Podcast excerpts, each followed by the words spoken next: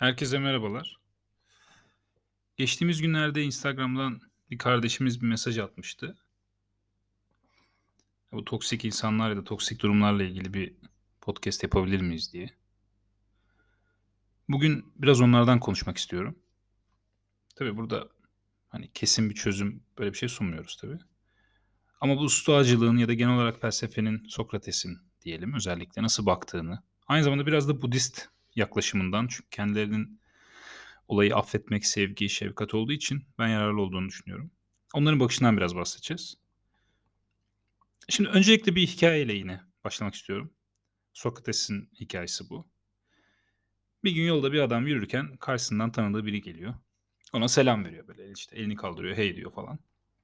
Ama karşısındaki insan yanıt vermiyor ona. Bunun üzerine adam biraz daha ısrarcı oluyor. Artık karşısındaki görmezden mi geliyor, gerçekten görmüyor mu duymuyor mu bilmiyoruz. Selamını almıyor, karşılık vermiyor ona. Bunun üzerine de adam derleniyor, sinirleniyor, söyleniyor kendi kendine bağıra çağıra. Bunun üzerine Sokrates görüyor onu. Diyor ki hayırdır niye bu kadar sinirlendin? İşte anlatıyor adam da diyor ki ya bak ben böyle selam verdim, şöyle yaptım, böyle yaptım. Bu adam bana karşılık vermedi. Sokrates diyor ki iyi de bu sinirlenecek bir şey değil. Belli ki adamın nezaketi senin sahip olduğun nezaketten daha az. Eğer adamın sağlığı da senin sağlığından az olsaydı sence ona böyle kızar mıydın diyor. Aslında bu açıdan yaklaşmak ya, bana çok enteresan gelmişti.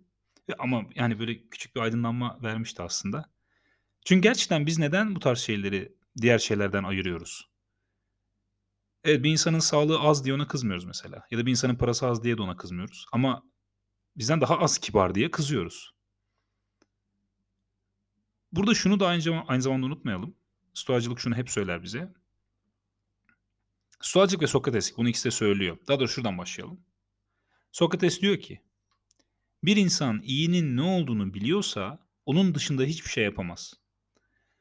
Bu söz biraz karışık bir söz gibi üstünde de bir podcast çekilebilir aslında ama bizim niyetimiz o değil. Şöyle yaklaşalım.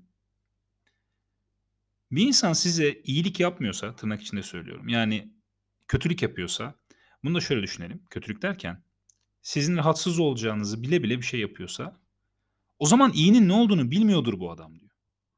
Hani öyle yaklaşmak lazım bence cümleye. Dolayısıyla bu adam buna bu ona öğretilmemiş, bu ona gösterilmemiş, bunu bilmiyor. O yüzden böyle davranıyor. Şimdi bu çok basit basite indirgenmiş hali ama bu aslında böyle. Yani çok özeti alır. Bu podcast'i bir cümleyle tanımla dersek Sokrates'in bu cümlesini söyleyebiliriz. Markus da bunun üzerine şunu diyor mesela. Kendine düşüncelerde, kendime düşüncelerde hatırlarız. Hani uyandığımda kendime söylüyorum. Bugün işte düşüncesiz ne bileyim ahlaksız falan böyle kötü niyetli, art niyetli insanlarla karşılaşacağım diyor. Ama bunların olmadığı bir dünya olmadığının da farkındayım diyor. Şimdi bunu söylemesi nedeni şu aslında. O kadar çok insan var ki etrafımızda. O kadar çok şey yaşanıyor ki bizim kontrolümüz dışında olan şeyler bunlar. Bunların insanların kafasına sonuçlanacağını biz bilmiyoruz. Ve genellikle de ne yazık ki kötüye yine kötü kelimesini kullanmak istemiyorum ama negatife gidiyor bu. Şöyle düşünelim. Yolda gidiyoruz. Ya çok basit hatta yolda gitmeye gerek yok. Sabah, uyan, sabah uyandınız. Dediniz ki ya şöyle yüzümü yıkarım, bir güzel banyomu yaparım, çıkarım falan. Sular akmıyor. Kimsenin ilk tepkisi pozitif olmaz mesela. Negatif olur. Sonra kapıdan çıkmak istediniz. Ayakkabınızı giyerken de bir şey oldu. Takıldınız bir de düştünüz üstüne. Sizin güzel başlamaya planladığınız o gün çok tatsız bir başlangıç yaptı. Siz şimdi arabayı kullanırken ya da otobüse binerken pozitif düşüncelerle mi binersiniz? Hayır. Peki bizim otobüse bindiğimizde gördüğümüz insanlar bunların başından sabahları ne geçti biliyor muyuz? Hayır bilmiyoruz. Ama Sokrates'in örneğindeki bunlara kızabiliyoruz. Genelde de kızıyoruz yani. Ne düşüncesiz adam diyoruz mesela. E evet düşüncesiz. Demek ki bizden daha az biliyor. Bizden daha az düşünüyor belki. Bunu unutmamak gerekiyor. Bu birinci bölüm. Hani bu toksiklikle çok alakalı değil gibi duruyor ama aslında böyle. Çünkü toksik insanlar da böyle insanlar. Şimdi buna da geleceğiz ama. Şimdi peki tamam. Biz bu insanların iyinin iyiyi bilmediğini öğrendik. Oraya geri dönelim. E ne yapacağız şimdi? Bunlara bir şekilde bunu öğretmek lazım. Peki bu öğretim işi nasıl olacak? Mesela karşımıza alıp bak güzel insan sen yanlış yapıyorsun. Bu böyle böyle olmaz mı diyeceğiz? Bu işe yarar mı sizce? Yaramıyor. Yani denenmiş, onaylanmış ne yazık ki böyle bir şey işe yaramıyor yani bu. Stoacılar bize bununla ilgili ne anlatıyordu? Bir insana nasıl bir insan olduğunu anlatma. O insan ol. Sen o insan olmalısın. O seni görecek, isterse olacak, isterse olmayacak. Çünkü bizim tırnak içinde öğretmeye çalıştığımız şey öyle bir şey yok. Yani kimseye bir şey öğretemiyorsunuz. O insan öğreniyor. Öğrenmek istiyor, bakıyor, öğrenebildiği kadar öğreniyor.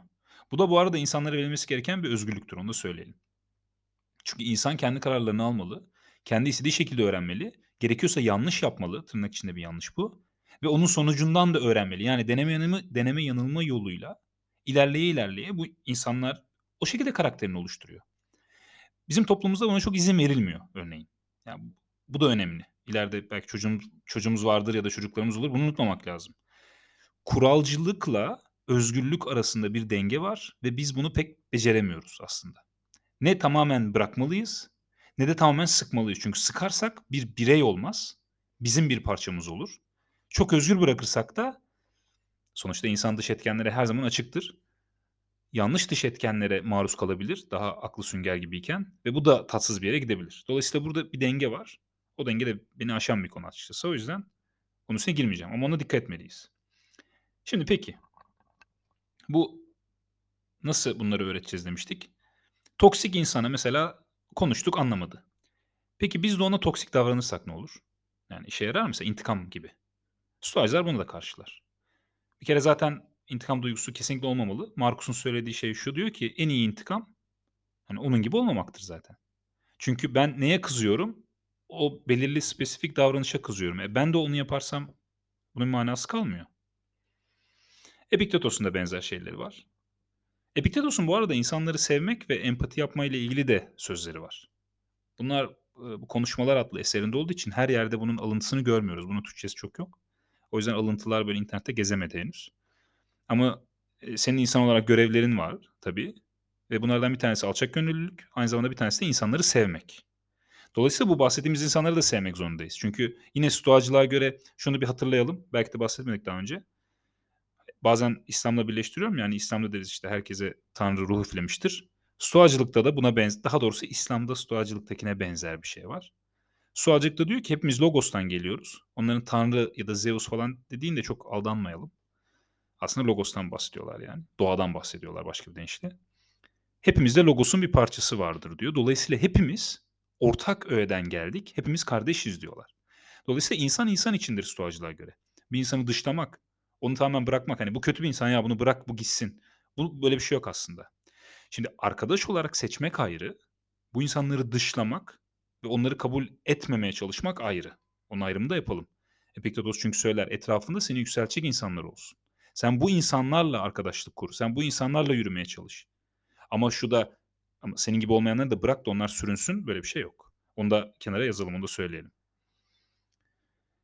Şimdi dolayısıyla intikam da alamıyor, yapamıyoruz. Biraz önceki yere geldik. Yani konuşarak da olmuyor, intikamla olmuyor. Kitapla olabilir mesela. Çünkü o pasiftir. Yani aktifte şöyle bir şey var. Karşımızdaki insana gelip de sen yanlış yapıyorsun dediğimiz zaman otomatik olarak defansa geçiyor. Çünkü o da bir insan, siz de bir insansınız ve sizin ondan daha tırnak içinde üstün olduğunuzu kabullenmek çok güç bir şey. Ben kabul ediyorum ya diyebilirsiniz ama profesörün yani bir hoca gibi hocanızın karşısında konuşamadım. Yani karşınızda bir hoca olur. Bilirsiniz onun sizden daha üstün olduğunu belirli konularda. Tabii ki dinlersiniz. Ama burada bir denklikten bahsediyoruz. Mesela düşünsenize babanıza gidip diyorsunuz sen bunu yanlış yapıyorsun. E adam diyecek ki sen benden çıktın güzel kardeşim. Sana her bildiğini ben öğrettim. Sen bana nasıl öğretiyorsun diyecek. Hani hoca öğrenci ilişkisi, ilişkisi gibi değil bu.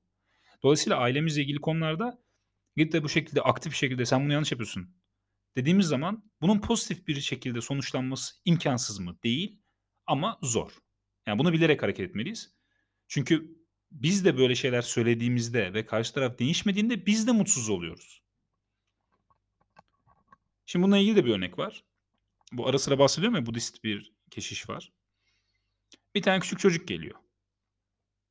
Onun işte yanına soru soruyor. Diyor ki ben babamı görmek istemiyorum diyor artık. Çünkü ben onu değiştirmeye çabalıyorum. Yapamıyorum. Aynı zamanda artık bana zarar verdiğini düşünüyorum diyor. Fiziksel bir zarar değil bu. Mental bir zarar. Ne yapmalıyım diyor. Şimdi bu aşamadan sonra da biraz Budist bakış açısına gideceğiz. Şimdi bir özetleyelim hatta girmeden. Stoacılık ne diyor? Hatta Epiktetos'un çok güzel bir lafı var. Onu söylemek istiyorum. Stoacılık biraz kabullenmeyle artık buraya kadar biliyoruz. Yani kabulleniş var stoacılıkta biraz. Kontrol altındaysa yap, kontrolün altında değilse yapma. Ama şunu da her zaman söylüyor. Diyor ki bak kim ne olursa olsun sana zarar verecek bir şey yapamaz. Çünkü seni sen yapan şeyler senin kontrolün altında olanlardır. Senin kontrolün altındaysa bir şey başkasının kontrol altında değildir. Dolayısıyla sen zarar gördüğünü düşünürsen zarar görürsün, onun dışında göremezsin diyor. Ve başına gelen her talihsiz olay senin sahip olduğun bir erdemi egzersiz etme fırsatı verir sana diyor. Yani sabır göstermen gereken bir eylem varsa sabrını çalıştırıyorsun diyor. Bu biraz polyanlıcılık gibi duruyor ama değil. Ve stoacılığın egemen demeyelim ama güçlü olduğu dönemde insanların bu şekilde direnme gücünü, gö- direnme gücünü göstermeleri gereken dönemlermiş. Mesela benim görüşüm şu anda öyle. Yani şu an 2022 yılında direnme gücümüzü gösteriyoruz şu an hayata karşı. O yüzden stoacılığın ben yani mantıklı olduğunu ve bu görüşlerin akıllıca olduğunu düşünüyorum. Çünkü şöyle bir kabulleniş yok. Bunu yani bunu şöyle kaderimiz buymuş ne yapalım? Hayır. Bu değil olay. Böyle bir kabullenişten bahsetmiyorum. Ama değiştiremeyeceğin şeylerin ne olduğunu fark etmen ama bunun üstüne de senin kontrolün altında olan şeyleri de sürekli olarak egzersiz etmen gerekiyor. Yani nasıl diyelim? Başıma talihsiz bir olay geldi oturayım ağlayayım. Hayır diyor. Senin sabretme gücün yok mu? Sana bu niye verilmiş? Sabret diye verilmiş. O zaman sabredeceksin oturup ağlayamazsın diyor. Hani bunu, bunun gibi söylüyorum. Epiktetus'un söylediği de şuydu. Kardeşin sana kötü bir şey mi yaptı diyor. Hakikaten kötü bir şey yaptı. Tamam diyor. Şimdi iki tane şey var diyor. Kulp var diyor seni tutabileceğin. Bir, sen oturup sana kötü bir şey yaptığını düşünebilirsin diyor bu insanın. İki, bunu yapanın senin kardeşin olduğu gerçeğini de hatırlayabilirsin diyor. Sen diyor onu tutmalısın. Yani ne yaparsa yapsın benim kardeşim. Çünkü bir aile şeyi de var orada. Aileye karşı sorumluluklarımız var. Zaten şu da var aslında hani Budizm biraz farklı dedim ama değil. Budizmde de şu var. Sen kimseyi boşlayamazsın. Dolayısıyla kardeşin sana kötü bir şey yapıyorsa böyle. Bu ne demek? Kardeşin zaten şu an Sokrat'ın dediğini hatırlayalım. Demek ki iyinin ne olduğunu şu an unuttu. Hani bilmiyor demeyelim ama unuttu. Ne yapacaksın o zaman? Onu hatırlatman lazım. Ona yardım etmek zorundasın. Yani bize toksik davranan insanların yardıma ihtiyacı olduğunu anlamamız gerekiyor. Şimdi bunu anladığımız zaman öfke biraz yumuşuyor aslında. Şimdi birazdan buna da gireceğim. Neden toksik davranıyorlar? İyi bilmiyorlar ama neden bilmiyorlar bu iyinin olduğunu? Şimdi o öteki mevzuya gelelim. Çocuk işte böyle söylüyor. Okey şey diyor ki böyle böyle ben babamdan rahatsızım. İşin özeti bu. Ben bu adamı değiştiremiyorum. Bana zarar verdiğini düşünüyorum diyor. Bunun üzerine aslında olay şu. Budizm'de insanlar birbirinden bağımsız değil. Hatta var olan canlı ya da cansız her şeyin özü bir diyelim. Çok doğru anlatmadım ama her şey birbirine bağlı özetle. Buna inanıyorlar. Dolayısıyla sen ailene de bağlısın. Yani sen babandan farklı bir birey değilsin. Farklı birey derken ondan tamamen bağımsız değilsin. Senin içinde o da var diyor. Hatta şöyle diyelim. Mesela bize ailemiz neyi verir? Bundan bahsettim biraz önce şu an hatırlayamadım ama olsun. Bize neyi verir ailemiz? Bize kendi bildiklerini verir. Kendi yaşadıklarını verir. Kendi tecrübesini aktarabilir bize. Başka bir şey aktaramaz. Bir insan bilmediği bir şeyi aktarabilir mi? Yaşamadığı bir şeyi aktarabilir mi? Hayır. Dolayısıyla bizim öğrendiğimiz her şey onun da öğrendiği bir şey. Burada bu adam diyor ki şimdi bize, keşi yani Budizm diyeyim şimdilik. Budizm bize şunu diyor. Sen diyor bu içindeki o insanı yani sen kendini ayırıp da örnek veriyorum baba diyelim şimdi. Babaları da kötüler gibi olduk ama amacımız o değil tabii. Diyelim ki baba, babadan bahsediyoruz. Sen diyor babanı senden tamamen farklı bir birey, farklı bir varlık, farklı bir canlı olarak görürsen o zaman aslında sen şunu diyorsun diyor. Benim dışındaki şeyler değişmeli. Ben hiç değişmemeli yani. Ben hiç alakası yok bu olayın diyorsun sen. Benim dışındaki şeyler değişmeli. Bu arada bu arkadaş ilişkilerinde işte eş ilişkisinde anne baba çocuk hepsi dahil buna bu bahsettiğimiz şeylere. Hani babamızdan evet bir bağlılığımız var ama dışarıdaki adamla da var. Dışarıdaki insanla da var düzelteyim. Dolayısıyla biz kendimizi o insandan bağımsız tutmak tutuyorsak bu zaten birinci hata. Çünkü o zaman biz aslında yükümlülüğü karşımızdakine yüklüyoruz. Diyoruz ki ya bende hiçbir şey yok onun değişmesi lazım. Yanlış yapan o. Tamam diyor bu. Eğer diyor sen bu görüşe devam edersen kendi tecrübesi de var tabii 80 süreçinde adam. Sen diyor o istemediğin adama dönüşeceksin. Çünkü o adamda yani o istemediğin adamda aynı şeyleri muhtemelen yaşadı ve istemediği adama dönüştü. Buna da samsara diyorlar kendileri. Hani sonsuz döngü gibi. Böyle dönüp dönüp durur diyor. Şimdi bunu kırmak lazım. Bu döngüyü kırmazsak sevgi görmemiş, böyle o kadar enteresan hayatlar yaşayan insanlar var ki. O insanlardan biri haline döneriz. E ne var bunda? Dönelim. E işte mutsuz ve toksik insanlar böyle olunuyor zaten. Çünkü bu sefer aç oluyoruz biz. Bunlara aç hayalet diyorlar. Hani böyle bir terim kullanmışlar. Çünkü bu insanlar sevgi arıyor. Bu insanlar şefkat arıyor. Bilinmek istiyorlar. Hani beni görün diyor. Ben de bir bireyim. Ben ben varım diyor. Kimse beni görmüyor diyor ama. Çünkü onu kimse görmemiş. Büyürken, yetişirken, küçük bir çocukken kimse onun bir birey olduğunu fark etmemiş. Kimse ona o olduğu için sevgi göstermemiş. Mesela çocuk severken bile bunu Doğan Cüceloğlu da söylüyordu. Oğlum kızım diye seviyoruz. İsmini bile söylemiyoruz bazen. E neden? Hani senin varlığın bana bağlıymış gibi oğlum diyorsun ya da kızım diyorsun. Adı mesela Ayşe ise Ayşe demiyorsun. Şimdi bunlar önemsiz şeyler. Ya o kadar da abartma denebilir ama ne yazık ki insan beyni biraz enteresan çalışıyor. Dolayısıyla böyle insanlar çok fazla var. Peki bunlar neden böyle? Çünkü biz bu insanları biz yaratıyoruz toplum olarak. Aileler yaratıyor. Biz de bir aileyiz. O yüzden ilk olarak yapması gereken bu dizime göre diyor ki sen önce bu karşındakini ayrı olarak görme. Sen bu insanın senin de içinde var olduğunu bir kabul et diyor ve onu değiştirmeye çalış. Bunu da türlü meditasyonlarla yapıyorlar. Meditasyon demişken daha önce de açıklamıştım. Öyle mistik bir şey yok. İçimizdeki o hoşnutsuzluğu kırmak adına kendimizi bunun aksiyle besliyoruz. Nasıl? Garip bir cümle oldu. Neden kızıp mesela düşünelim sevmediğimiz bir insan ya da doğru olmadı pardon sevmediğimiz değil. Kızgın olduğumuz bir insan. Neden kızıyoruz biz o insana? Eylemleri var bunun. Bizim hoşumuza gitmiyor bu eylemler ve biz bu eylemleri düşüne düşüne kendimizi bununla besleye besleye öfkeleniyoruz. Tamam. Geçen podcastlerde söylemiştim. Bu insanın hiç mi güzel huyu yok? Mesela Stoacık diyor ki güzel huyu olmasa da bu senin baban ya da annen kardeşin diyor. Bir kere onu diyor tutacaksın. Oradan tutacaksın yani. En kötü. Bu dizim bunu demiyor da. En kötü oradan tutmamız lazım zaten. Tamam. Sen şimdi kendini güzel olan tarafıyla beslemen lazım. Ve şöyle hatta şu çok güzel bir meditasyon aslında kendisinin söylediği.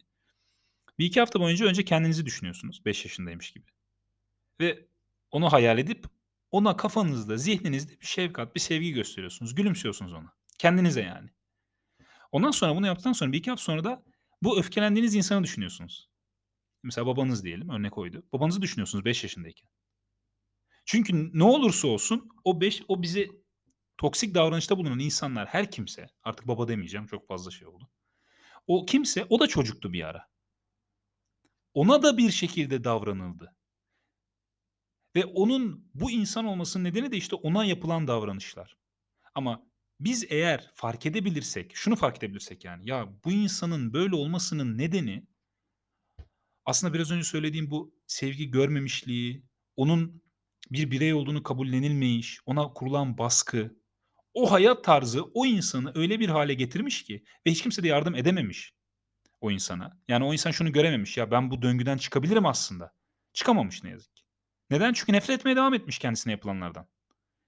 Affetmemiş yani. O insanı affetmezsek içimizdeki önce içimizde affetmemiz lazım. Biraz önce söylediğim oydu. Onu affedemezsek bu sefer o insana dönüşüyoruz farkında olmadan. Artık bunun psikolojik olarak nedeni her neyse orasını bilmiyorum. Ama biz bu insana dönüşüyoruz. O insana dönüşünce bu sefer altımızdakine yani mesela çocuğumuza, eşimize her neyse aynısını yapmaya devam ediyoruz. Neden? Çünkü affetmedik biz o insanı. Budizme göre de diyor ki sen diyor kardeşim bu döngüyü kırmak istiyorsan önce bu insanla barış yapman lazım. Sulh yapman lazım. Ancak diyor o şekilde sen o döngüyü kırabilirsin. Ve bu döngüyü kır, kıracaksın ki bunun gibi insanlar da oluşmasın. Hani hem kendimizi düzeltiyoruz hem kendi döngümüzü kırıyoruz hem de bunu tabii yayabilirsek toplumsal olarak da bir yararlı bir şey yapmış oluyoruz aslında. Birden fazla şey anlattım ama işin özü şu aslında yani. Oraya gelelim, özetleyelim şimdi. Bir 20 dakika oldu zaten. İnsanlar toksik davranışlar yapıyorlar. Bunun nedeni öğrenmelerinin, kapasitelerinin bu olması. Kimse bu insanların kapasitesini genişletmek için o insanlara el uzatmamış. Kimse onlara bir sevgi göstereyim dememiş. Demiş ki ya zaten ben de gelip geçici bir hayat yaşıyorum. Bununla mı uğraşacağım? Ama işte eğer hayatımızdaki bu insanlar aile ya da yakın böyle insanlarsa uğraşmadığımız zaman onlara dönüşeceğiz. Buradaki sıkıntı o. Ve uğraşabilme bunu negatif manada uğraşmak olarak yani o manada söylemiyorum. Çaba gösterme diyelim. Ama uğraşma diyeyim ben şimdi. Bu uğraş içinde bizim içimizde belirli güçler var. Şimdi burada hem stoacılıkla Budizmi biraz birleştirmiş olduk. Stoacılığın dediği neydi? Sende öyle erdemler, öyle güçler var ki Tanrı bile bunları bunlara karışamıyor. Hatta Epiktetus'un hikâyesi vardı ya, "Ayağıma pranga takabilirsin ama irademe takamazsın. Onu Zeus bile ona dokunamaz." diyor. İrade derken karakterimiz, irademiz, işte bu sabır gücümüz yani bu bize verilmiş güçler. Bunlar bize Epiktetus'un tabiriyle Tanrı'dan verilmiş güçler. Şöyle diyor aslında hani ben seni korumak istiyorum ama işte koruyamıyorum. Ben seni bu güçle ben sana bu güçleri verdim. Sen kendini koruyabilirsin artık diyor. Epiktetus'un bize söylediği bu. Dolayısıyla yani yine dediğim gibi bunu Tanrı verdi gibi böyle düşünmeyelim. İçimizde böyle şeyler var. Bunları manalandırmak için bu şekilde benzetmeler kullanıyoruz. İçimizde şimdi bunlar var bizim. Sabır, işte metanet. Aklıma da gelmedi şimdi sayı derken. Bu tarz şeylerin olduğunu biliyoruz. Bunların hepsini egzersiz edebiliriz biz. Ve eğer etmezsek, bunlardan tırnak içinde kaçarsak biz kaçtığımız şeye dönüşeceğiz. E bu da zaten o bahsettiğimiz sonsuz döngü oluyor. Dolayısıyla nasıl bitiririz bugün? Bugün bitirelim podcast'i şimdi.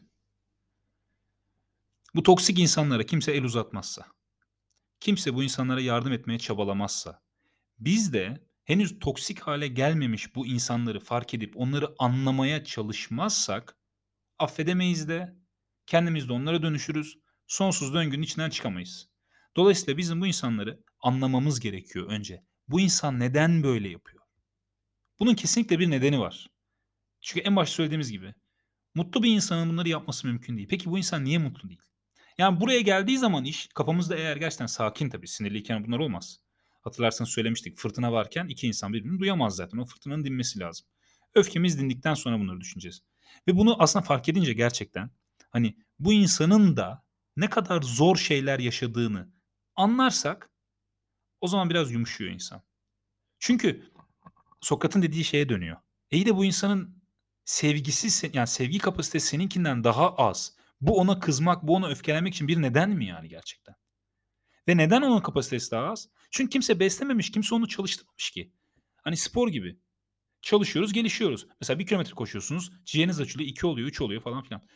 E bu insanın sevgisi öyle değil mi? Buna verilmezse, o onu gösteremezse, bunu öğrenemezse, bunu egzersiz edemezse e nasıl gelişecek? İşte gelişmiyor. Dolayısıyla başa dönüp Sokrates'in hikayesini bir daha belki dinleyelim.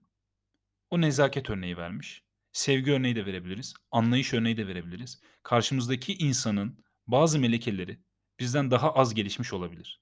Bu onlara kızmak için bir neden mi gerçekten? Yoksa onlara yardım etmek, onlara bir el uzatmak ya da onları dışlamamak için bir neden mi? Ben böyle olduğunu düşünüyorum. Yani yardıma ihtiyacı olduğunu anladığımızda bu insanların onlara o kadar sinirlenmeyeceğiz, o kadar öfkelenmeyeceğiz artık. Ama ne yaparsak yapalım, şunu da unutmayalım. Ne yaparsak yapalım şunu bilelim yani. Kimse bize zarar veremez. Çünkü bize bizi biz yapan değerlerin kontrolü bizim elimizde. Yani siz bana ne yaparsanız yapın sabır gösterme yeteneği benim elimde. Ben onu bahane kullanamam ama beni çok kızdırdılar. Hayır. Kızdırdılar evet. Yani daha doğrusu seni kızdırmak için bir şeyler yaptılar doğru. Ama sen kızdın. Anlatabiliyor muyum yani demek istediğimi? Başkası beni kızdıramaz aslında. Ben kızmayı seçiyorum o an. Çünkü kızıp bir şey yapıp onların onu yapmamasını istiyorum artık. Çünkü bana zarar verdiğini düşünüyorum. Bunlar benim kendi içimde yaptığım şeyler. Epiktetus'un da söylediği bu aslında. Bugünü bu kadar. Umarım bir açıklama getirebilmişimdir. Biraz tabii zor bir konu ama Budizm'de stoacılığın yaklaşımı aslında bu şekilde. Kaçmak yok. Yani bu insan benim canım yok ki ben buradan gideceğim ben artık oynamak istemiyorum demek yok. Epiktetos bunları benzer şeyler söyler. İnsanlar bazen onu kullanırlar. Ama Epiktetos bunların hiçbirini yapmamıştır. Onu da unutmamak gerekir. Yani ben köleyim diye kaçmamış mesela Epiktetos. Yani zorluktan kaçmak diye bir şey yok stoacılıkta da. Ve biraz önce dediğim gibi bir işte takdiri ilahi buymuş artık ne yapalım deyip oturup sinmek de yok.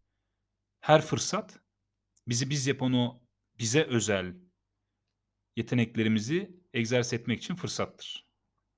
Teşekkür ederim.